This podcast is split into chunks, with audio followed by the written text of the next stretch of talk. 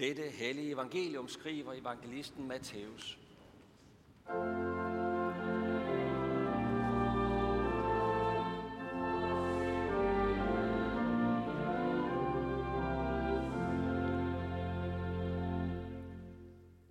Jesus sagde, al synd og bespottelse skal tilgives mennesker, men bespottelsen mod ånden skal ikke tilgives.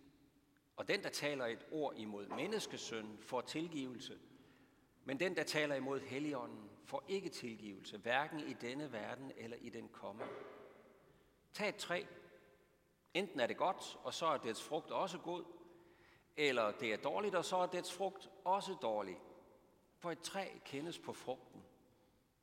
Øjleynge, hvordan skulle I, som er onde, kunne sige noget godt? For hvad hjertet er fuldt af, løber munden over med.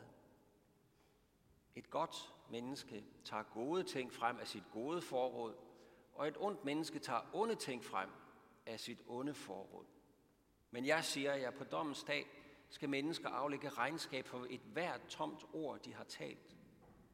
På dine ord skal du frikendes, og på dine ord skal du fordømmes. Der sagde nogle af de skriftkloge fra isærne til ham, Mester, vi vil se dig gøre et tegn. Men han svarede dem, en ond og utro slægt kræver tegn. Men den skal ikke få andet tegn end profeten Jonas' tegn. For som Jonas var i buen på havdyret i tre dage og tre nætter, sådan skal menneskesønnen være i jordens skød i tre dage og tre nætter. Mænd fra Nineve skal opstå ved dommen sammen med denne slægt og fordømme den, for de omvendte sig ved Jonas' prædiken. Og se, her er mere end Jonas. Og sydens dronning skal opstå ved dommen sammen med denne slægt og fordømme den, for hun kom fra jordens fjerneste egne for at lytte til Salomos visdom. Og se, her er mere end Salomo.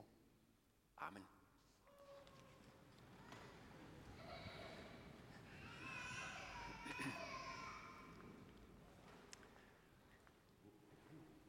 Der er egentlig rigtig mange tråde i dagens evangelium, som det kunne give mening at, at tage op øh, i sådan en prædiken. Men der er en tråd, vi er nødt til at beskæftige os med, hver gang den her tekst dukker op.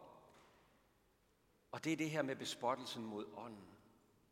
Den ene søn, Jesus siger, der ikke kan tilgives. For det kan vi ikke sidde tilbage med. Vi kan ikke sidde tilbage med det spørgsmål, hvad er det for noget? Det er vi nødt til at have svar på. Hvad er det for en synd? Hvornår har man begået den synd? Hvad skal der til? Har man bespottet Helligånden, hvis man gjorde noget forkert, selvom man vidste, det var forkert? Sådan er der nogen, der samtidig har tænkt. Eller hvis man nu bliver ved med at falde i den samme synd. Og sådan kan man begynde at spekulere og spekulere. Der findes sårbare kristne, som i den grad er blevet forkrampet af ren og skær frygt for at begå den her ene synd, som er utilgivelig. Eller er blevet traumatiseret af angst for, at de allerede har begået, når der er ikke noget håb for mig. Men det er jo en stor misforståelse af det, Jesus siger. Og vi har en tendens til at hænge os i, i de forkerte budskaber, dem der ikke gør os godt.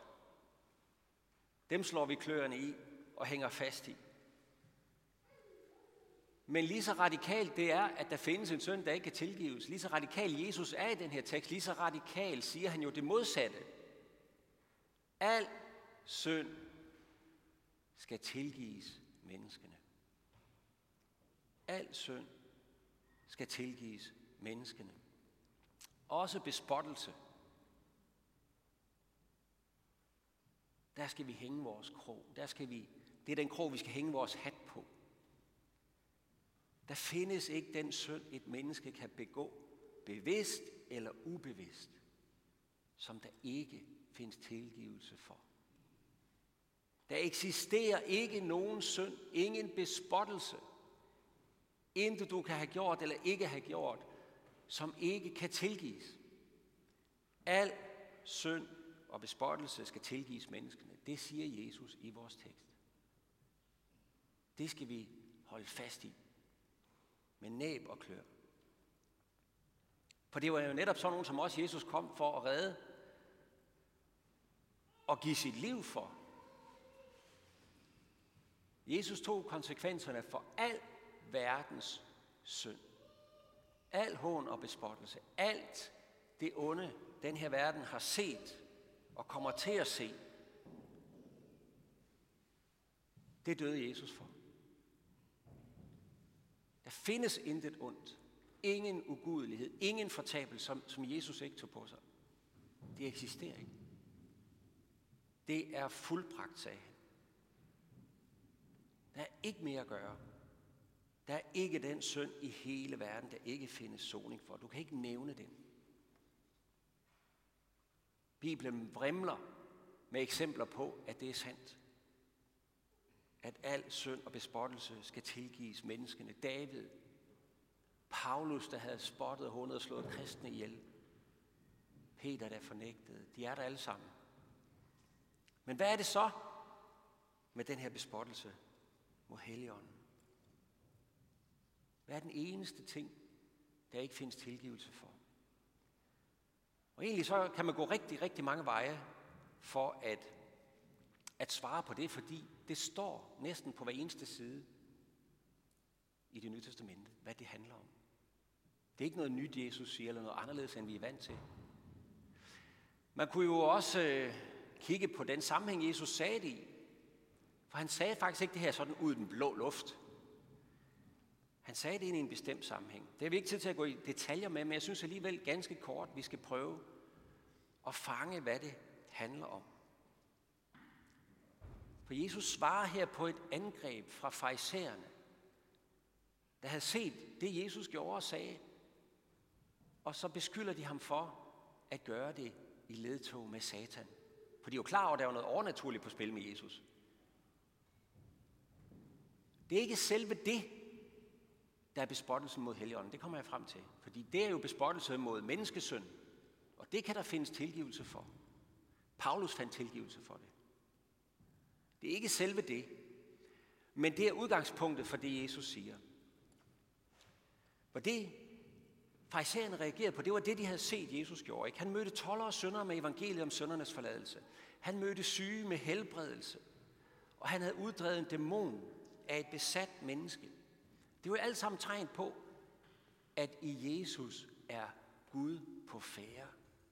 Og særligt de skriftkloge på den tid, dem der kendte Bibelen, de bibellærte, de burde jo kunne genkende de tegn, for de kendte jo skrifterne. Og man kan næsten læse op fra det gamle testamente om, hvad der skal ske, når Messias kommer, og så kan man lægge det ind under det, Jesus gjorde. Og så kan man se Guds finger, som de sagde. At her handler Gud og genopretter, sådan som det står i skrifterne. Men i stedet for så blev øh, farisæerne rasende. De forbandede ham langt væk. De kaldte hans gerning for satans værk. Ja, de havde faktisk på det her tidspunkt allerede besluttet, at han skulle slås ihjel, så alvorligt så de på det. Hvorfor? Hvad var det, der fik farisæerne til at afvise Jesus på trods af, at de stod ansigt til ansigt med Guds ånds tegn og gerninger? Hvad var det, der fik dem til at afvise Jesu gerninger som ligefrem sataniske? Hvad var det, de ikke kunne med? Det, de ikke kunne med, det var det her med, at åbenlyse syndere bliver tilgivet på blank papir af Jesus. Det er tilgivelsen, de har voldsomme problemer med. For hvis syndere kan komme ind i Guds rige på den måde, så nivellerer Jesus jo fuldstændig forskellen mellem de her fromme fariserer og syndige mennesker, der har ødelagt andres liv og, og ligger og roder rundt og ikke kan finde ud af det.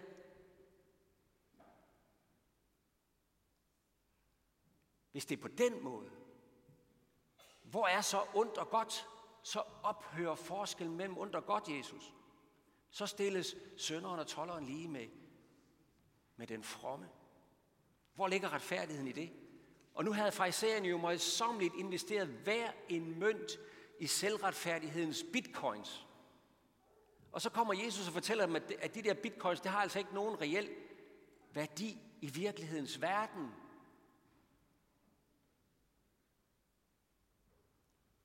Der er kun én vej ind i Guds rige. Fordi at synden sidder i os alle sammen. Og det er tilgivelsens vej. Nådens vej. Søndernes forladelse. Det vil de ikke finde sig i. Siger du, at vi er syndere, simple syndere? De har ikke brug for tilgivelse. Jo, det har de vist, men, men for nogle, nogle små ting, og de har også brug for gode råd, det er okay. Spirituel vejledning, det er okay. Opmundring til et bedre liv, det er okay. En festlig gudstjeneste, det er okay. Men tilgivelse på lige fod med toller og syndere, ikke på vilkår. Og det er her, vi begynder at forstå, hvad bespottelse mod Helligånden handler om. Det er ikke det, at de spotter menneskesønnen i og for sig. Men det er det hjerte, der ligger under, og som deres mund flyder over med. Den eneste synd, der ikke kan tilgives, det er den, det hjerte, der ikke vil modtage tilgivelsen.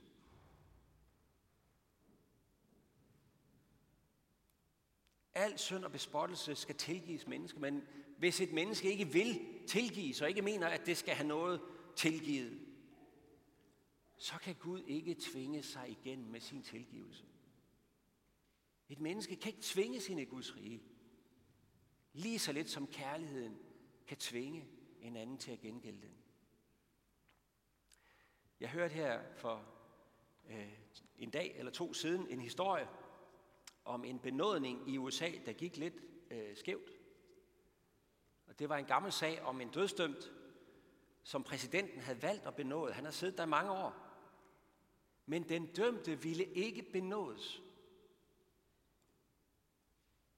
Han ville ikke tage imod benådningen. Og hvad skulle man så stille op? Hvad skulle fængselspersonalet egentlig gøre? Han ville ikke benådes. Skulle, skulle de henrette ham? Skulle han blive siddende på dødsgangen? Eller skulle han flyttes over i, i, i et almindeligt fængsel? Hvad betød mest? Det, at præsidenten havde benået ham, eller det, at han ikke ville benådes, men ville have sin dom? Hvad betød mest? Sagen gik faktisk til domstolen, hvor dommeren gjorde det klart, at en benådning, det er kun en benådning, hvis den modtages. Hvis den afvises, har den ingen betydning for den dømte.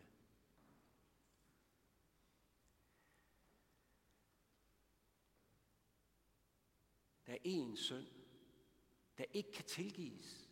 Ikke fordi Gud ikke vil, men fordi den, han er død for, og at hjerte vil tilgive, ikke vil tage imod det og lukker sit hjerte for det.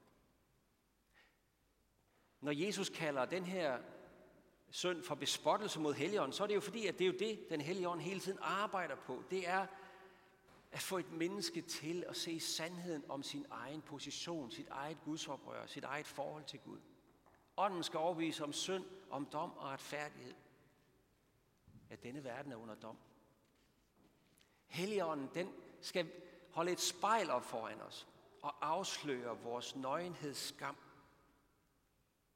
Afsløre, at jeg hører til blandt alle de andre, der har brug for tilgivelse. Jeg har brug for nåde i Gud, for ellers så går det ikke godt med mig. Og det kan vi godt have det svært med. Det har vi det ikke så let med. Det der med, med nøgenhed, skam, det er ikke sjovt at stå blottet, vel? Det er ikke sjovt. Vi forsvarer os selv. Vi sammenligner os med andre, sådan ligesom moralsk, for at, at løfte os lidt op og sige, så galt er det jo heller ikke. Vi pakker ting ind i kælderen og låser og lukker og smider nøglen væk, for de vil helst ikke se på det, der ligger der. Den anden dag, der hørte jeg øh, om en retssag med en udlænding, der havde været på røveri her i Danmark. Og øh, i øh, den her retssag, der blev der ført bevis jo for, for det røveri, han havde foretaget. Der var vidner, masser af vidner, der kunne sige, det er ham, der sidder der. Der var fingeraftryk på alle mulige ting. Det var hans fingre. Der var video, der optog forbrydelsen og forbryderen, så man kunne se hans ansigt. Og alligevel så siger manden frimodigt, det er ikke mig, I har fat i den forkert. Det er ikke mig.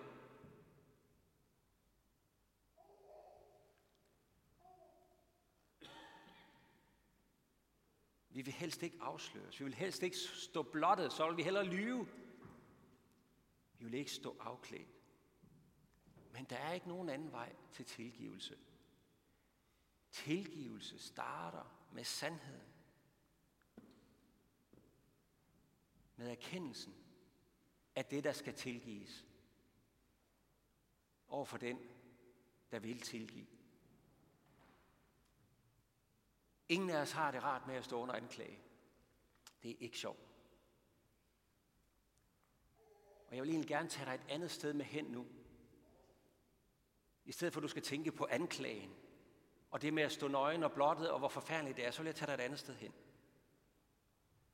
Jeg vil gerne tage dig hen til Jesus. Og så vil jeg gerne bede dig lægge mærke til det, som farisæerne burde have set. Hvordan han mødte mennesker med en enorm skam i livet. Med en enorm skyld. Mennesker, der var stødt ud. Mennesker, der vidderligt også havde gjort onde, onde ting. Hvordan han mødte spotter, hvordan han så dem. Han så ikke bare deres nederlag og deres skam og deres skyld. Han så deres smerte og deres tab. Og han elskede dem lige der. Heller ikke jeg fordømmer dig. Gå og synd fra nu er ikke mere, sagde han. Og alle de andre var klar med stenene. Og jeg vil gerne tage dig med ind under korset. I kaoset med det frådende raseri og Guds oprør mod Jesus. Og Jesus, der hænger der i sin smerte, og alligevel råber, Far, tilgiv dem. Tilgiv dem. Spejl dig i ham. Så kan der ske to ting. For det første så får du øje på en ren kærlighed, der lyser for ham. En kærlighed, der gør, at man bliver færdig med at forsvare sig selv og, og stille sig selv an med alle de gode gerninger og, og den kærlighed, man selv kan ligesom pumpe sig op til at vise for andre. Man bliver færdig. Ens selvretfærdighed falmer. Og det andet, der kan ske, det er, at så bliver det ikke så farligt at erkende sin skyld og skam lige pludselig. Det bliver ikke så farligt. Det bliver ikke så farligt at lade ham se alt det skjulte og alt det skændige, fordi han hang jo der på korset med det. Han kender det. Han, han ved, hvad det er. Han har smagt smerten og brudet og oprøret. Så bliver det ikke så farligt at trække det frem. Hvis nogen skal have lov til at se mit syndige selv, så er det ham. Hvis der er nogen, der skal have lov til at gå med ned i min syndige kælder og tale sandhed med mig, så er det ham. Der er intet, jeg vil skjule for ham. For når han rører ved det, så renser han, så heler han, så fornyer han. Det sted, jeg gerne vil tage dig med hen, det er med andre ord det, Jesus kalder for Jonas-tegnet. Jonas-tegnet. At Gud viste sin kærlighed til os ved, at Jesus gik i døden for os, mens vi endnu var syndere, ugudelige og fjender af Gud. Jonas-tegnet at Guds søn, at Gud selv i Jesus Kristus tog vores fortabelse med i graven, for at lade den blive der, og for at møde os som den opstandende på den anden side og være sammen med os, hvor vi er tilgivende, set og elsket og tilgivet, for at have fællesskab med ham. Jonas tegnede det er det tegn, vi får, det kostede Jesus livet at skaffe tilgivelse for din synd, så han kan være sammen med dig som den opstander. Derfor er der ikke nogen anden vej til Gud, end via syndernes forladelse i Jesus Kristus. Men det er en vej, hvor alle sønder kan tilgives. Og det her Jonas-tegn, kære ven, det fik du, da du blev døbt. Du blev i dåben begravet med ham og opstod med ham. Du led drukne døden bort fra al selvretfærdighed. og du opstod ren og retfærdig, himlen værdig, til fællesskab med den opstande, til nyt liv i fællesskab med ham. Og Jonas tegnet, det er det tegn, vi også får i nadvånden. Dette er mit blod udgydt for dig, der renser dig og sender dig ud med den opstandende i dit liv og i hverdagen igen. Al synd og bespottelse skal tilgives. Lov og tak og evig ære være dig, hvor Gud, Fader, Søn og Helligånd, du som var, er og bliver en sand treenig Gud, højlovet fra første begyndelse nu og i al evighed. Amen. Lad os rejse os og tilønske hinanden. Hvor Herres Jesu Kristi nåde, Guds, vor Fars kærlighed og Helligåndens fællesskab være med.